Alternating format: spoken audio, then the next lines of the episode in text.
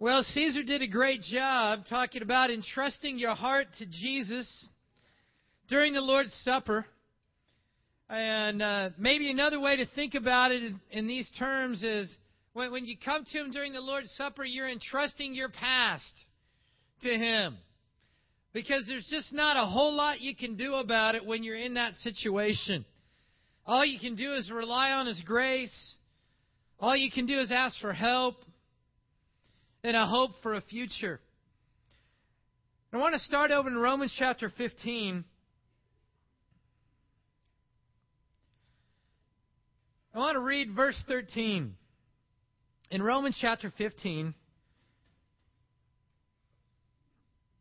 verse 13, Paul says, May the God of hope fill you with all joy and peace as you trust in him, so that you may overflow with hope by the power of the Holy Spirit. You know, Paul preaches about a truth. Say, what's the truth? Well, that as you trust in God, then joy and peace and hope follow. Now, there's not a one of us that doesn't say, you know, who wants more joy? I do. Who wants more peace? I do. Who wants more hope? I do. Paul says, okay, then you got to trust God. You're not going to find it any other way. You know what Caesar talked about in the Lord's Supper? Is you can't change the past. Only Jesus can. Only Jesus has the ability to wipe away the calloused heart, the hard heart, the effects of sin. Only Jesus can fix that. You know, our past is full of memories of things we regret, words we said, conversations we've had that wish we could go back and undo. Things we did, actions, our behavior, moments where we thought, I will never do this. And yet we sit here today with our minds and hearts full of events that we go, How did I get in that situation? You say, We can't fix it, we can't change it, it's already happened. But Jesus can. You know, we got to be willing to take our heart, just like the surgeon, and say, All right, Jesus, here you go. And what Caesar talked about was all the events of your life leading up to today. To be able to take that, take your heart, and go, Okay, Jesus, I give it to you. I need your blood. I need your grace. I need your forgiveness. I need your cleansing. But there's two more aspects of your life that we need to trust God with. So I'm starting my sermon with point number two. Because point number one, Caesar talked about. That's why. Trust God with the past. That was point number one. Point number two, trust Jesus with the present. Now, the Bible says one of the most encouraging verses I know of in 1 Corinthians 10. God makes this promise, and, and Paul tells us, and it's just one of those things that's just good to read on a regular basis. And in 1 Corinthians chapter 10, verse 13, Paul says, No temptation has seized you except what is common to man. And God is faithful. He will not let you be tempted beyond what you can bear. But when you are tempted, he will also provide a way out so that you can stand up under it. Isn't that good news? I love that verse. That no matter what happens, there's always a righteous choice. It says that God won't let you be tempted beyond what you can bear. That means it's possible to be tempted beyond what we can bear. But God says, I will not let that happen. God said you could be in a situation where you have no choice but to sin. And sometimes in our life we feel that way, don't we? I have no choice. This person made me so angry. I had no choice but to have a fit of rage. It was the only option. No, the Bible says, no, that's not true. It doesn't matter how you feel, there's always a choice. Look at what Paul says in 2 Corinthians. Go to 2 Corinthians chapter 1.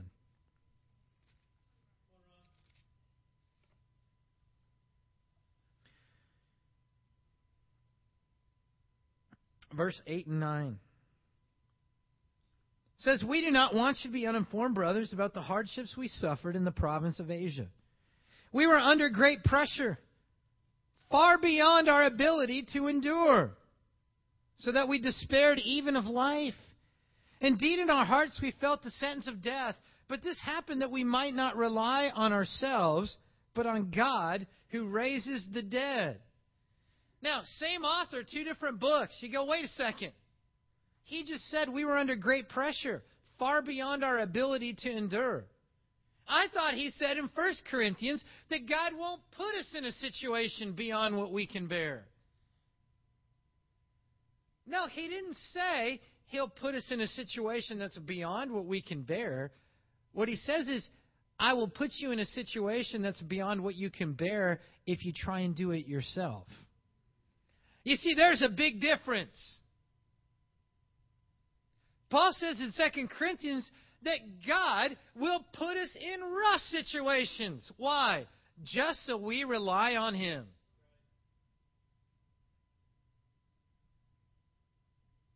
I mean, Paul was a faithful man. Paul knew the Word of God. He saw Jesus face to face. It was amazing. He started all these churches. He wrote half the New Testament. He was amazing. And yet, what did he say? In my heart, I felt the sentence of death. You know, sometimes we get this false view of what the Christian life is going to be like. And we think, if I become a Christian, life will always be good. It will always be happy. It will always be joyful. And I am miserable. So I want to become a Christian so I can just have an amazing, happy, painless life every day. You know, that is a lie of Satan. But you know what the problem is with that? Is when we expect Christianity to be that way and we feel the sentence of death in our heart, we go, What's wrong with God? What's wrong with the church? What's wrong with the Bible? What's wrong with my Bible talk? What's wrong with my mentor? What's wrong with my spouse? What's wrong with my kids? What's wrong with my job? I mean, we have a whole list. And whatever you were thinking that I didn't mention, that too.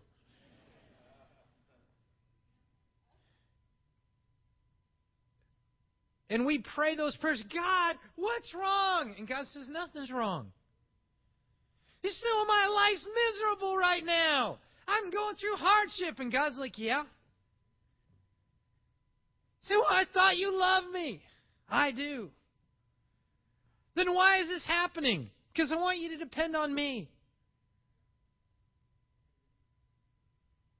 You got any trust issues? You know what all of us do? We all do. Sometimes we have multiple trust issues. But you know, there's some areas of life where we have no problem trusting. And then there's others that are those touchy areas.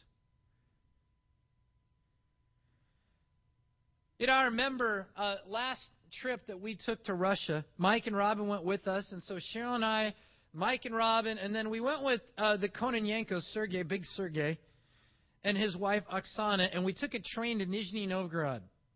And you know, it's one of those situations that we're we're at the train station, and you know, we have absolutely no idea kind of what to do to get on the right train, where to buy the ticket.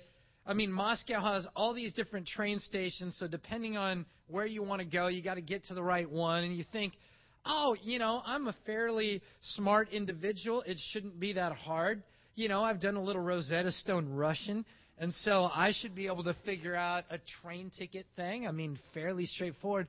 And so, you know, we're there at the train station, and I thought, okay, if I was here on my own, could I get to Nizhny Novgorod? And I just sat there and I looked around and I was like, I couldn't figure out where the bathroom was. By the way, you have to pay money for all bathrooms in Russia, all public bathrooms. And it's they're not nice. But I realized very quickly I can't figure this out.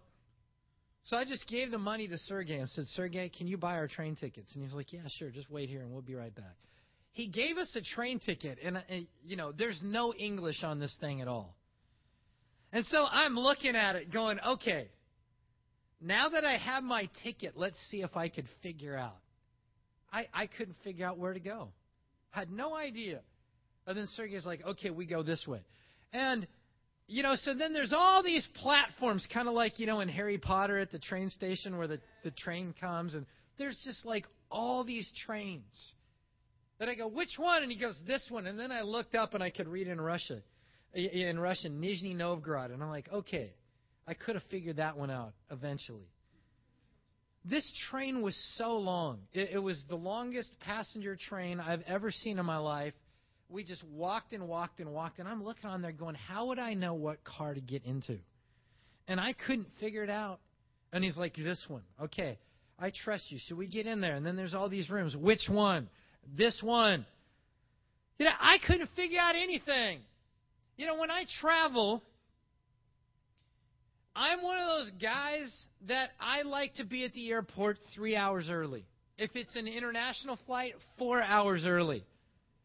It is a source of marital strife.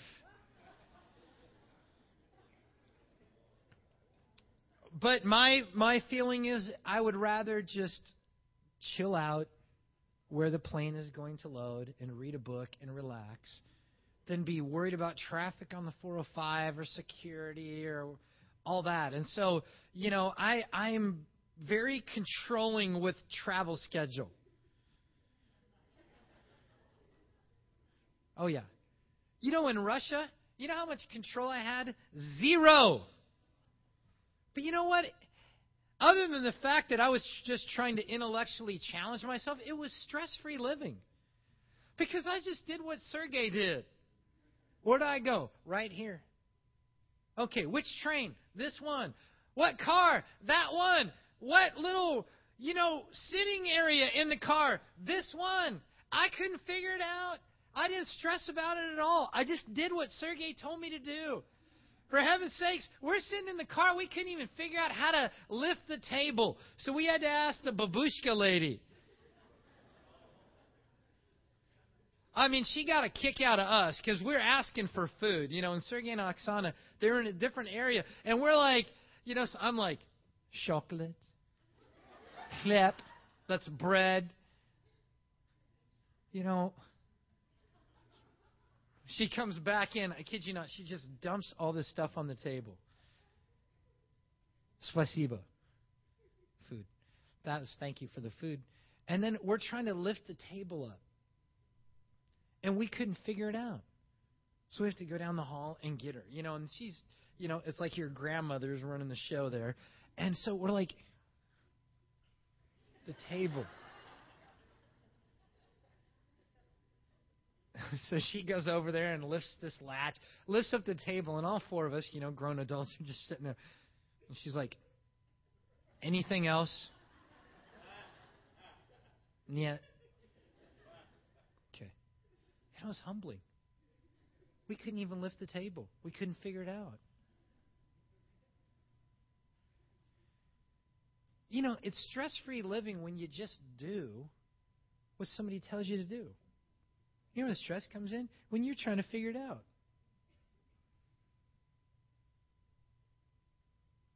You know, God is constantly trying to say, hey, just do what I tell you to do. Why? Who says? Well, what if I do and then it doesn't work out well?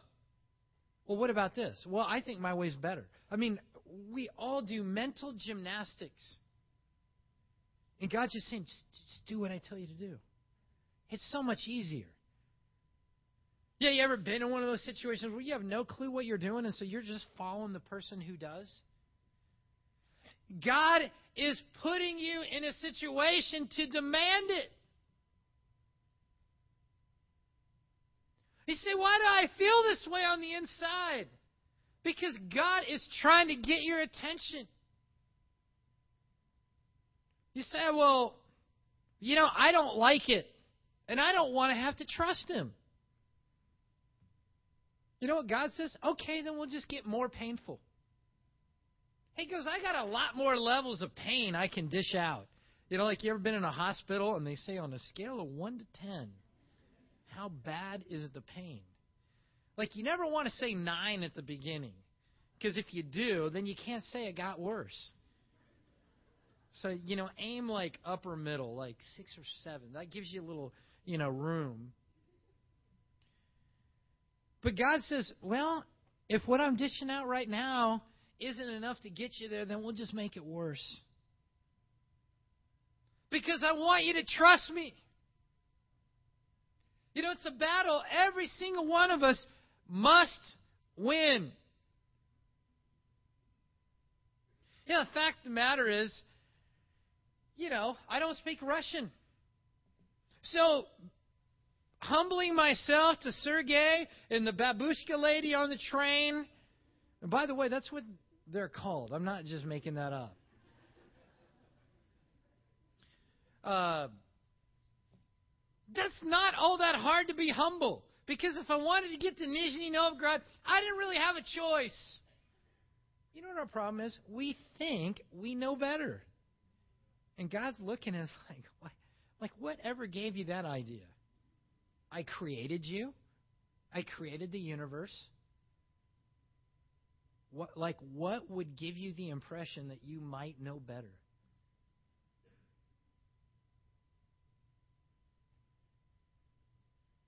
Go to 1 Peter chapter 2.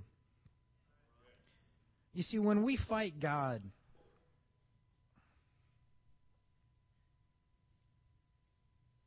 it's a battle to trust. You say, what, in what area? Our commitment seeking first the kingdom, our time, our money, our dreams, our happiness. You know, each one of those is, is an issue of trust. Because you say, yeah, but I got my dreams. And if I sacrifice my dreams for God, then what if I end up miserable? It's trust. God says, I made you. I know what's going to make you happy. I know what's going to fulfill you. Just let me run the show. I'll get you there. It's trust. You know where I feel like I have the biggest challenges with trust? Well, look look at the example of Jesus here in 1 Peter chapter 2, verse 20 through 24. He says, "But how is it to your credit if you receive a beating for doing wrong and endure it?" That's not the part where I have the biggest challenge. It says, but if you suffer for doing good and you endure it, this is commendable before God. To this you are called because Christ suffered for you, leaving you an example that you should follow in his steps. He committed no sin and no deceit was found in his mouth. When they hurled their insults at him, he did not retaliate. When he suffered, he made no threats. Instead, he entrusted himself to him who judges justly. He bore our sins in his body on the tree so that we might die to sins and live for righteousness. By his wounds you have been healed. And where I think the biggest battle I face is to trust God is with people. When I'm sinned against, when I'm let down, when my feelings are hurt, when I'm disappointed, when I was counting on them for something and they weren't there. Or maybe in times of persecution. I wanted to live for God, and people that mattered to me opposed the commitment I wanted to make.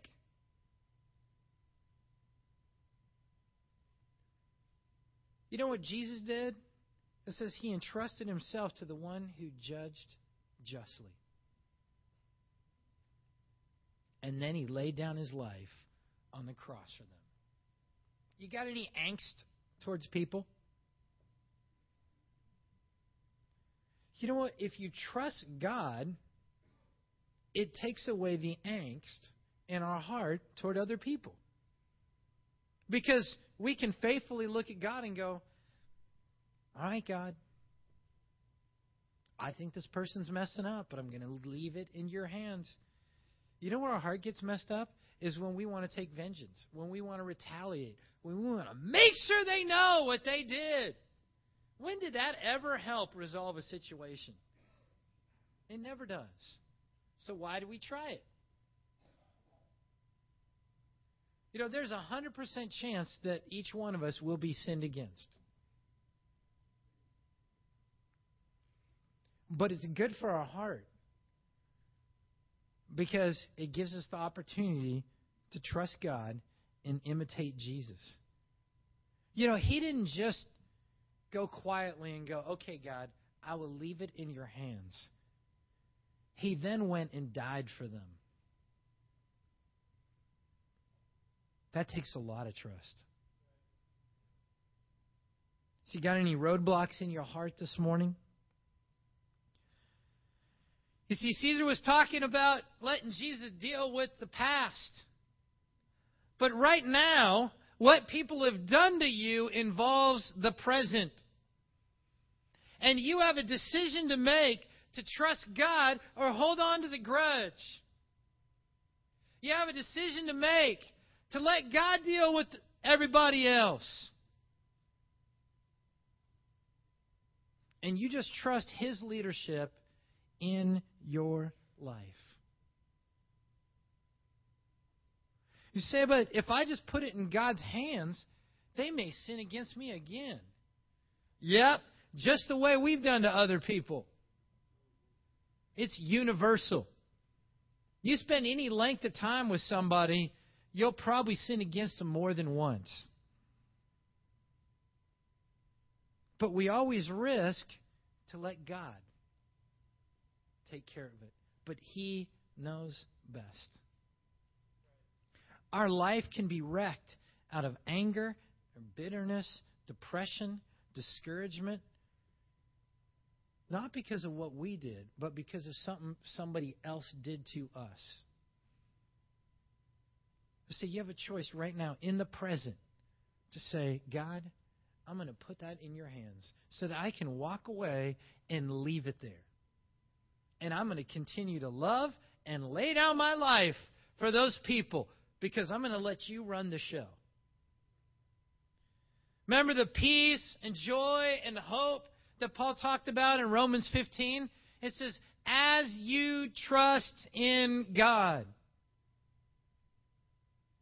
Now, some people want to be committed to God, but don't really want to have any committed involvement with the church. Southern California, they call it church hopping. You know why church hopping occurs? Because of this right here. They've been hurt in the past. I had a bad experience at the church I grew up in. This leader sinned. This person did this. I saw hypocrisy. So, what does that have to do with you being committed? You know, Satan wants to make it a valid reason, and God's saying, no, just entrust your heart to me. Let me deal with that. Get rid of it. You know, to entrust means that you are taking your heart and you're saying, God, here, you can have it. You say, Well, I want to do that. I think I've done that. Have I done it? How do I know? The angst goes away. When you give God control, the pain leaves. You know that, oh, I see that person. I'm going to act like I don't see him. That feeling, it goes away.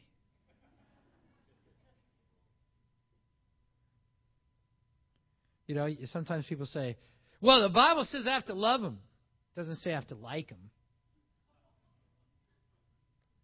No, we can have whatever fancy saying we want. We're called to love. To love the way Jesus loved. So make a decision. Trust Jesus with your heart, with your present situation. Point number three trust Jesus with the future. John chapter 14. John chapter 14, verse 1 to 3. Jesus talking to his disciples, and he says, Do not let your hearts be troubled. Trust in God. Trust also in me. In my Father's house are many rooms. If it were not so, I would have told you, I'm going there to prepare a place for you. And if I go and prepare a place for you, I will come back and take you to be with me, that you also may be where I am. Jesus saying, hey, let me deal with your future. Take your heart and give it to me, and your, and your future will be a great one. He says, Don't let your hearts be troubled. Trust in God. Trust in me. You, know, you ever think, oh, if I was in Jesus' presence, I wouldn't have any problem trusting at all? No, his disciples did. And Jesus said, Trust me. He said, I'm, I'm going to prepare a place ahead of you. And there's many rooms there. You know, there's no danger of it being sold out. He said, There's plenty of space. And I'm going to get your room all ready for you. And it's going to be awesome. And then you know what? Then I'm going to come back and I'm going to bring you there. Trust me. But he said, You got to make a decision now if you want that. Say, how does God call us to trust? Go to Romans chapter 10.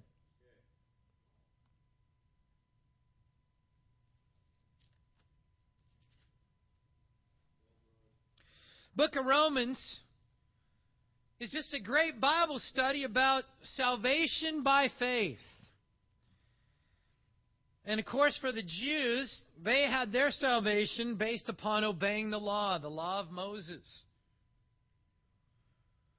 And Paul's talking about how amazing it is that through Christ we can be justified by faith. And in Romans chapter 10, starting in verse 9, he says, um, that if you confess with your mouth Jesus is Lord and believe in your heart that God raised him from the dead, you will be saved. For it is with your heart that you believe and are justified, and it is with your mouth that you confess and are saved. As the scripture says, anyone who trusts in him will never be put to shame. For there is no difference between Jew and Gentile. The same Lord is Lord of all, and richly blesses all who call on him. For everyone who calls on the name of the Lord will be saved. How then can they call on the one they've not believed in? And how can they believe in the one in whom they've not heard? And how can they hear without someone preaching to them? And how can they preach unless they are sent? As it is written, how beautiful are the feet of those who bring good news. But not all the Israelites accepted the good news. For Isaiah says, Lord, who has believed our message? Consequently, faith comes from hearing the message and the message is heard through the word of Christ. Paul says, God wants us to trust Him. Jesus saying, Hey, I'm preparing a place for you. Uh, there's many rooms, and I'm going to come back and I'm going to take you with me. But what do you got to do? You got to trust me. In what areas? He says, with, with the Word of God, you have to trust God's teachers. They say, well, who are the teachers? Other humans. Sinful people. People who make mistakes. You say, well, I don't want to learn from a sinner. I want to learn from God. You know what? That's exactly why God requires you to learn it from another sinner. Because there's not that much trust involved in the perfect person. And God says, you know what? I want you to trust me by using an imperfect person. You know, it's like teaching your kid to drive. There comes, I mean, there's the theoretical aspect of driving. But there comes a time where for them to learn, they have to be the one pushing the gas and the brake and holding the steering wheel. And it is petrifying.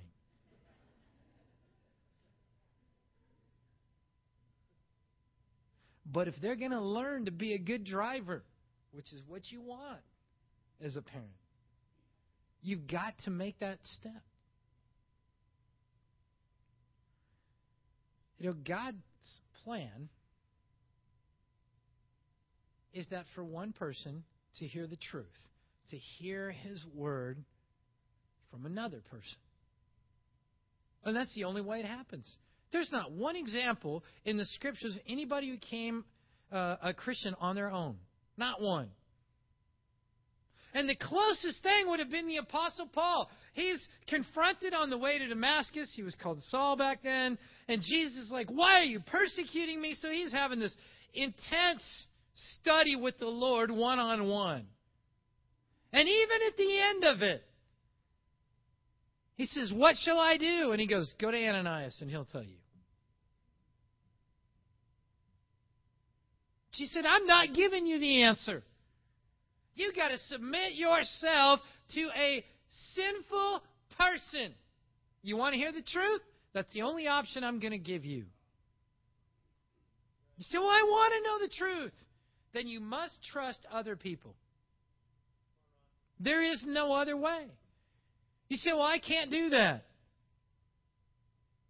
Well, then you forfeit the opportunity to become a Christian.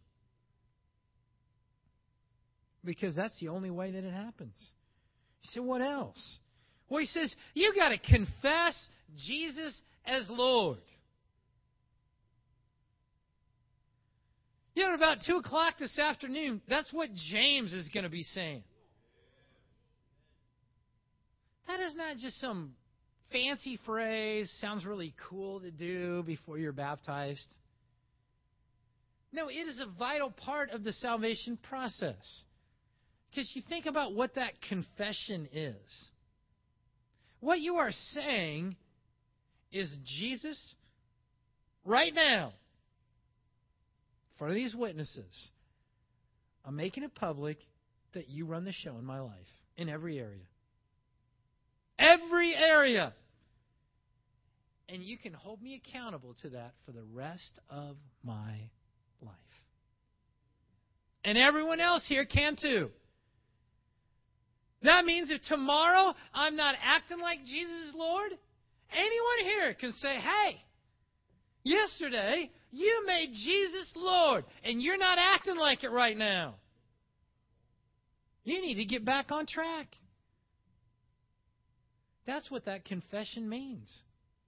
You are declaring your trust in every area of life with Jesus. You're going public. Say, not after you're saved. No, no, no. This is one of the requirements to get saved. Because you got to trust Him before. You can't say, well, I'll get saved, and then if life works out, then I'll call you Lord. No, it doesn't work that way. Jesus says, no, the trust must come first. Say, what, what else? How, how else are we supposed to trust? He says, everyone who calls on the name of the Lord will be saved. In Acts 22 16, you know, we talked about Saul's conversion. When he goes to Ananias, you know what Ananias tells him? What are you waiting for? Get up, be baptized, and wash your sins away, calling on his name. He said, That's, that's what you do. You say, Well, why baptism? Because that's what God says.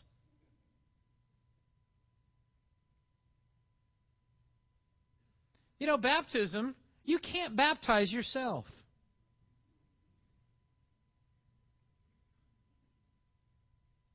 Somebody else lowers you, somebody else raises you.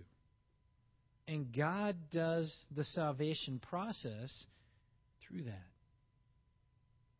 It takes trust. You say, Well, I don't want to do it that way. You got to trust. You see, there's no way to become and stay a Christian without trust. And so if you're out there, if you're studying the Bible, you're debating it, and you're like, I just don't want to have to trust. Say, well, don't you want joy? Don't you want peace? Don't you want hope? Listen, God is the most amazing person to trust. See, yeah, but we're talking about more than God. We're talking about trusting sinful people. Yes, and God knows those sinful people, and God is using those sinful people to work what only He can do in our life. Say, so what kind of future do you want to have? Jesus says, I got a spot waiting for you. Is that where you want to go? Yeah. Then trust me. You got decisions to make. Say, repent of what you need to repent of. Make him Lord. You know, sometimes we, we start studying the Bible and we get to, you know, 99% lordship. We change the easy 99%, and then we, we've got that 1%. We go, I just don't want to surrender the 1%. You know what? That 1% is what really defines whether or not you trust. That is where lordship is proved with that final percent. When you go, you know, Jesus, you're Lord of, you know, 99% of my life. Jesus doesn't go, yes, it's awesome. It's like, what, what's the big deal with the 1%? He said, that's, that's the heart.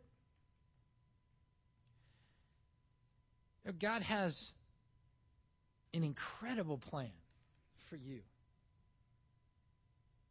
But in order to be a part of it, trust is required.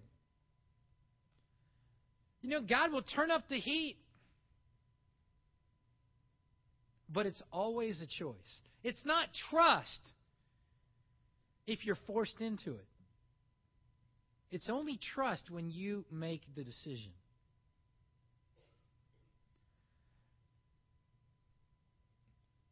The joy and the hope of the Christian life is the glory waiting for men and women that say, God, I will, will put my life in your hand. Say, will you make that decision? Will you, will you break down that barrier and say, Yes, God, I will trust? You know, let Him run your life. Jesus can deal with the past. Jesus can deal with the present. And Jesus is begging us to let Him run the future. What's our response? I pray that it's to trust. As we leave, let's make those decisions so we can play a part in the life, the glorious life that God has called us to be a part of. Amen.